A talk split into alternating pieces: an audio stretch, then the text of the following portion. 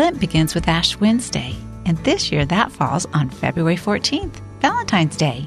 We want to help you appreciate that with Jesus at the cross, you are unforsaken by God. You are totally loved forever. For Lent and Holy Week, we hope you'll join our tradition of meditating on the gospel stories in our booklet titled Unforsaken, with Jesus on the Stations of the Cross. Let's begin the journey right now.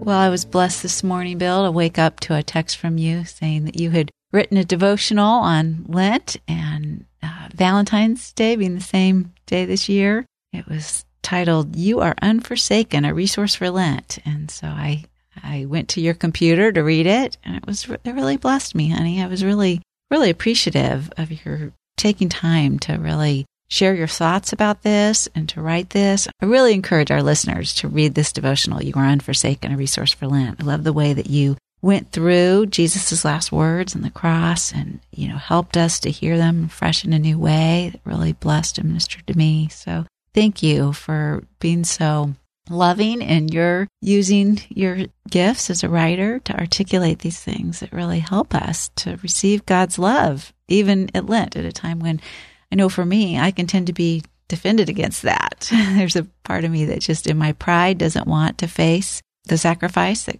Christ made because it's painful and to think about my sin being that bad. And then also there's a part of me that just doesn't like to look at that because of just all the suffering involved. And I know we're going to talk more about that, but you've given us some resources that really help me to receive God's love in new ways and in deeper ways. And to share that with our listeners, I'm grateful for that. In fact, I was also encouraged because this morning we got an email from our friend Vicky, and she said, David and I will be doing your Unforsaken book for Lent this year. I was blessed by your podcast series on the Unforsaken booklet last year. Yeah, thank you, David and Vicky. And I uh, hope all of you know, if you weren't with us like one year ago, back uh, starting with February twenty-fifth, twenty seventeen, we did our first podcast with the same title of the devotional Christy's referring to, uh, which hopefully you've already read because that was in your email uh, just a few days ago.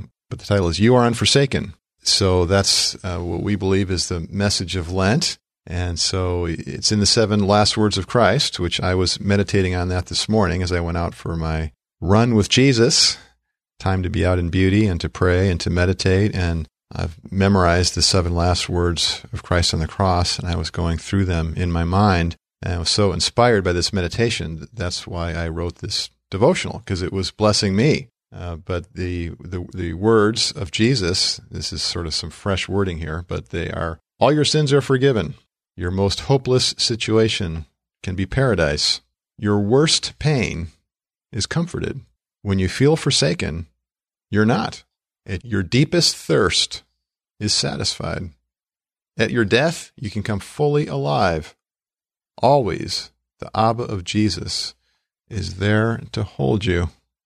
That's good and loving news for us. Yeah, and I really appreciate, Christy, as do our listeners, your courage to articulate the, the feelings uh, that you're having and the inner struggle, because you're speaking for all of us. Any of us who are self-aware enough and humble and courageous enough will admit that we have a certain discomfort, if not resistance, to uh, Lent and to the cross, that we wince. Uh, there's something excruciating going on here. Uh, yeah, it's our pride that doesn't want to admit that we're sinful, but it's also our not wanting to admit how much pain we're in, how alone we feel, how rejected we feel, how ugly and unsuccessful we feel. These are things that we all struggle with. Shame, whether it's because of bad things we've done or bad things have been done to us or just because we feel like we're not enough, mm-hmm. is something that every person I've ever talked to struggles with. They don't necessarily call it shame, but we all deal with these feelings of criticism, inadequacy, unworthiness, insignificance, and that's what Jesus is dealing with at the cross.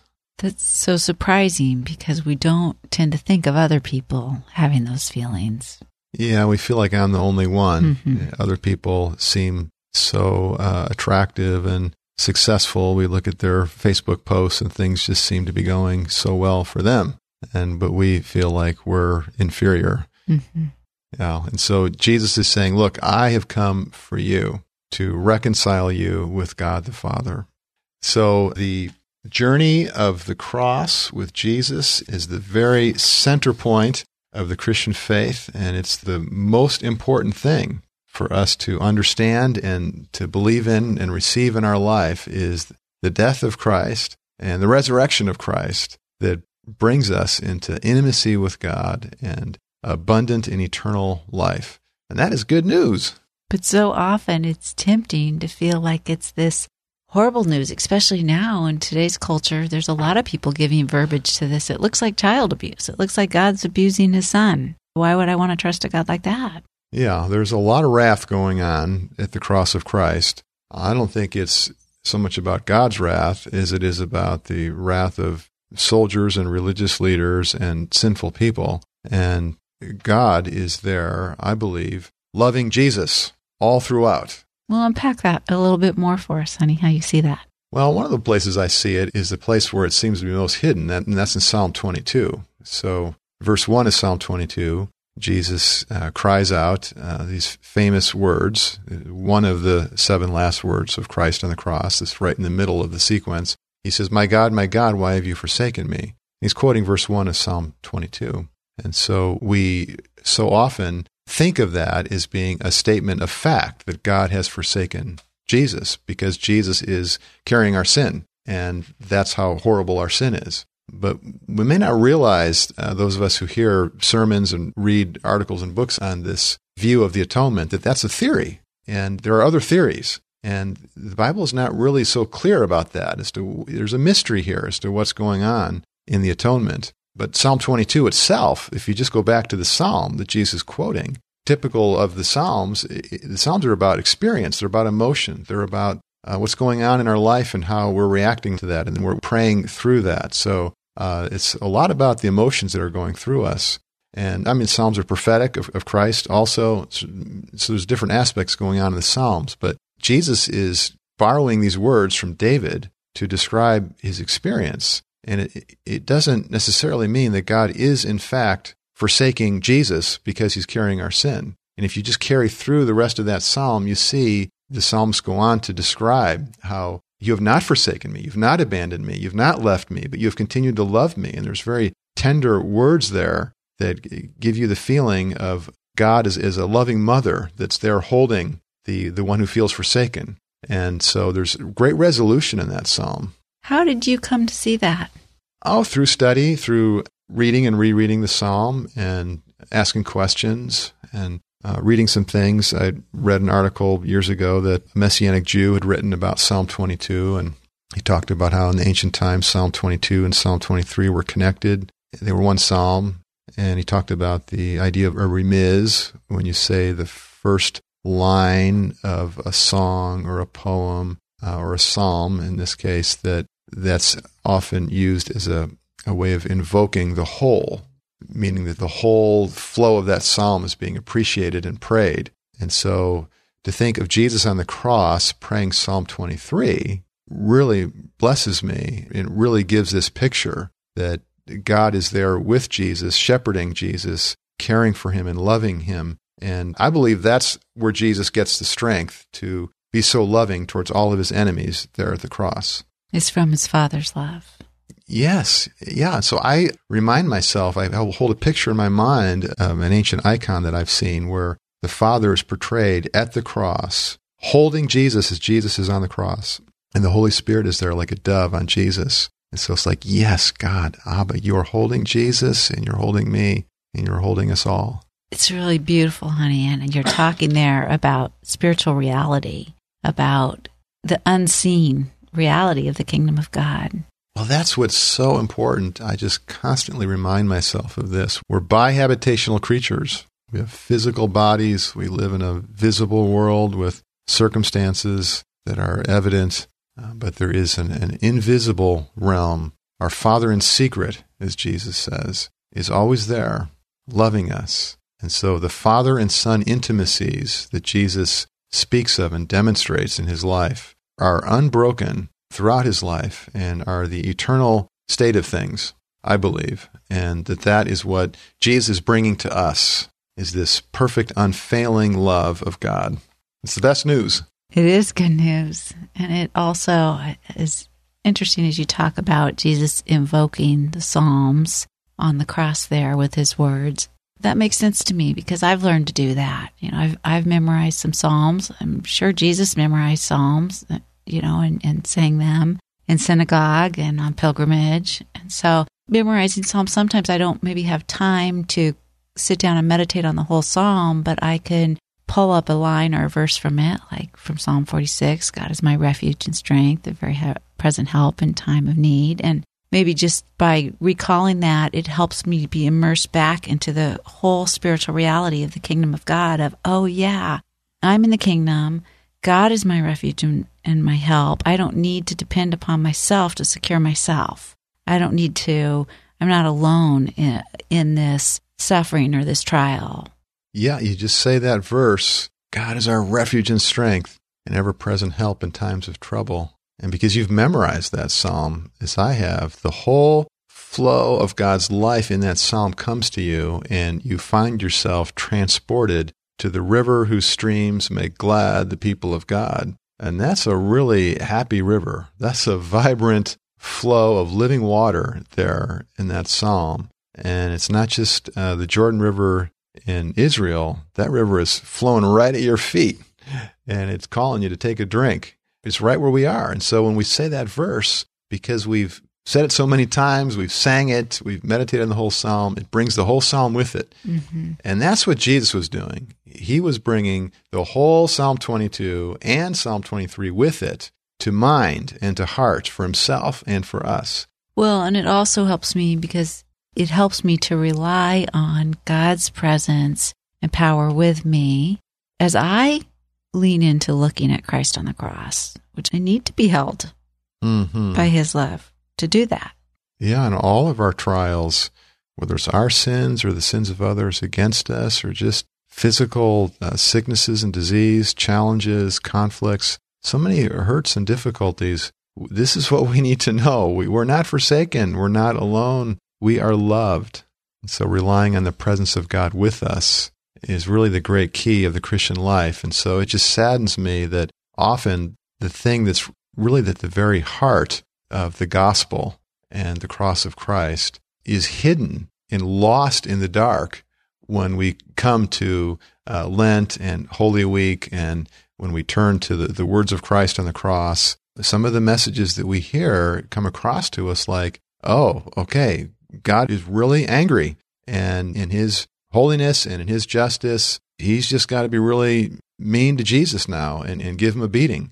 And, well, but it's good for us because we're forgiven. It's like, it's just hard to get to that last mm-hmm. part of that theory. And, mm-hmm. and it's presented like it's just, this is the facts, this is the way it is. And there are other theories of this going back to ancient times. This particular theory of the atonement that's so popular now was not the theory in the early church. That came along later.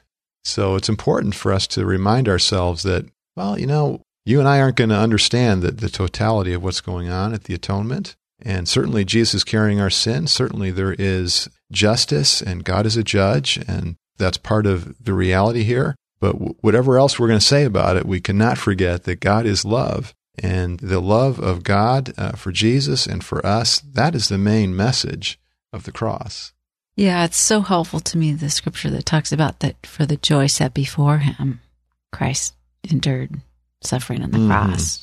And I think parenting has helped me to understand that, because as parents, we all suffer for mm-hmm. our children in love, out of love for them. I'm even right now seeing our daughter, you know, who's pregnant. I'm proud of her because I'm seeing the way that she is suffering in love for her daughter, Juliet, in her womb mm-hmm. and the ways that she's, you know, she's been suffering in her body through sickness and pain and discomfort. She's been suffering through missing out on things and experiencing losses in her life, things she can't do. And all of that, I'm I'm seeing her love for Juliet, and it's out of this joy set before her, because she hasn't yet met her. So tell us more about the joy set before. You've been pregnant three times, mm-hmm. Mm-hmm. and thank you for that.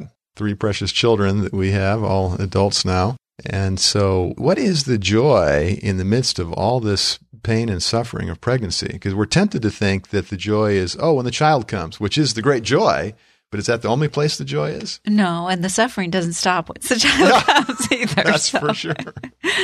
so, All no. the parents out there appreciate that.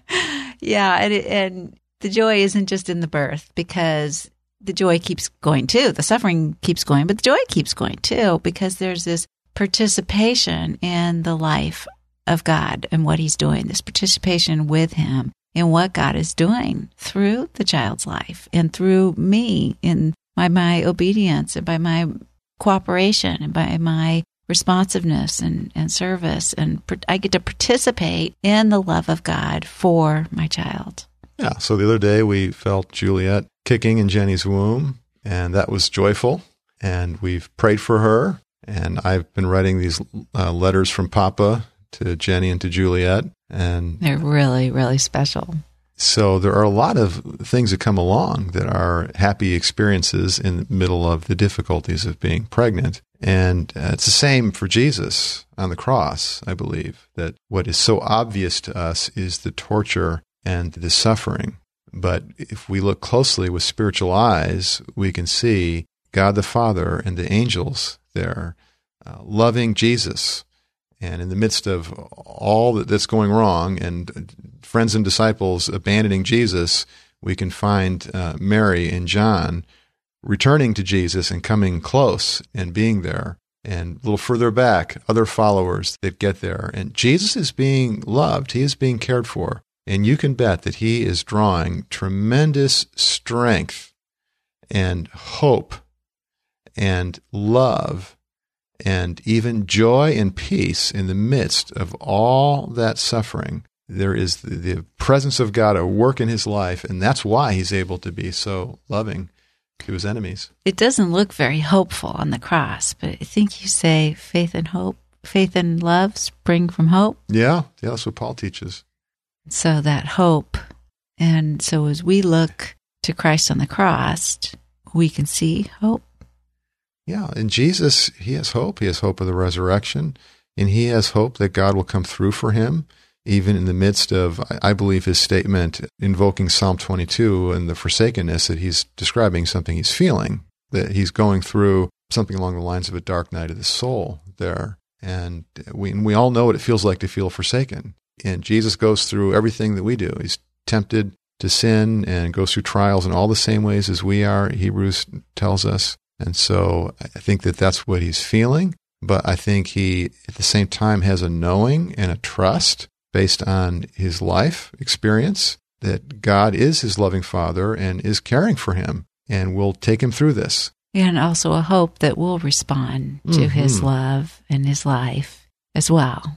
Yeah, and that's so touching when we think about, you know, it's, it's really true that if you were the only person in the world, Jesus would have gone to the cross for you. That that's how personal God's love for us. That's Jesus looking down through the centuries to come at you and at me and offering us the smile of God. Well, that's where it's helpful to take courage and to lean into the Stations of the Cross that you've put together here in the Unforsaken booklet and draw close to that and to respond, to see God's love and to respond to it for me. And I need it every year. I mean, I need it more than every year, but this is a special way to receive God's love anew. Well, I look forward to uh, going through the booklet uh, with you, Christy, and walking the Stations of the Cross and stopping at each gospel story here. They're in the booklet, each picture, uh, each meditation and prayer, and pausing there and go through it in forty-five minutes or an hour or a little more and have a, a time that's really up close and personal with Jesus. And it's been a, become a very special tradition for yes. me that we do that together during Lent. And just hope that our friends, that you all will join us in that. We will be thinking of you and praying for you this season as we go through Unforsaken with Jesus on the Stations of the Cross. And you can get that booklet on our Soul Shepherding website in the store, or you can get it on Amazon, and all the revenue goes to support our Soul Shepherding ministry. Yeah, and honey, our listeners might want to know that if we want to define the devotional or the book, Unforsaken, we would just go to our browser and enter Soul Shepherding Unforsaken, and yeah. the links would come up. Right. So it's easy to find these resources just by a keyword even. Yeah, and if you want to find a past podcast, let's say you want to listen to the Lent podcast from last year, because this year we're not going to do a whole series on Lent week by week like we did last year. If you go onto the Soul Shepherding website and you go to the archive of podcasts, which you can get to by just doing an internet search on Soul Shepherding Podcasts or Soul Talks Podcast, uh, you'll see a lineup of them there. And the first one uh, was titled You Are Unforsaken, was February twenty-fifth, twenty seventeen. And then each week following there, all the way up through Easter, is another week in the Unforsaken journey. And what we did is we went through the booklet a couple of stations at a time, sharing our experiences and, and reflections from the gospel and things that we were feeling and struggling with and our hopes and blessings and all of that, having a soul talk on each of the stations of the cross. The other thing that our listeners might not know is the booklet does have pictures of each of the stations of the cross. So you don't have to physically go to a place where there are stations of the cross that you walk. Mm-hmm. You can do it sitting in a chair or mm-hmm. laying in bed, or you don't, you know, have to be somewhere where there actually are physical stations of the cross. It's a prayer walk. You can do it in about an hour, or you can do it for uh, ten or fifteen minutes a day for a few different days each week during Lent. Jesus, thank you. Thank you for your love for us, for showing us your love and for reminding us of your love. We pray and ask, Lord, that you would give us the courage to draw near to you and to receive your love deeper into our souls and to respond back with more love for you and your people. In Jesus' name, amen. Amen.